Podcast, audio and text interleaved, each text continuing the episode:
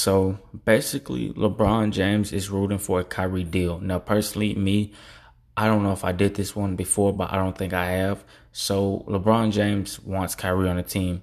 And I've heard that, you know, I guess you could say Kyrie, he knows how to shoot threes, and that's exactly what we need on our team. I've heard that he's basically an offensive player. So um, if LeBron James, well, first and foremost, if LeBron James wants Kyrie, first and foremost, you better get him. Second of all, Kyrie wants to play for the Lakers.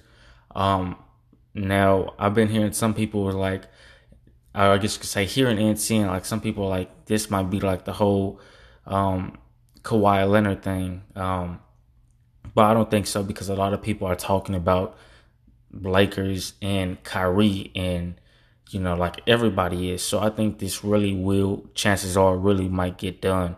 Um, but basically LeBron James is rooting for a Kyrie deal. So I can't wait to see what's gonna happen. Um, let me know what you guys think and make it happen. Have a great day. Peace.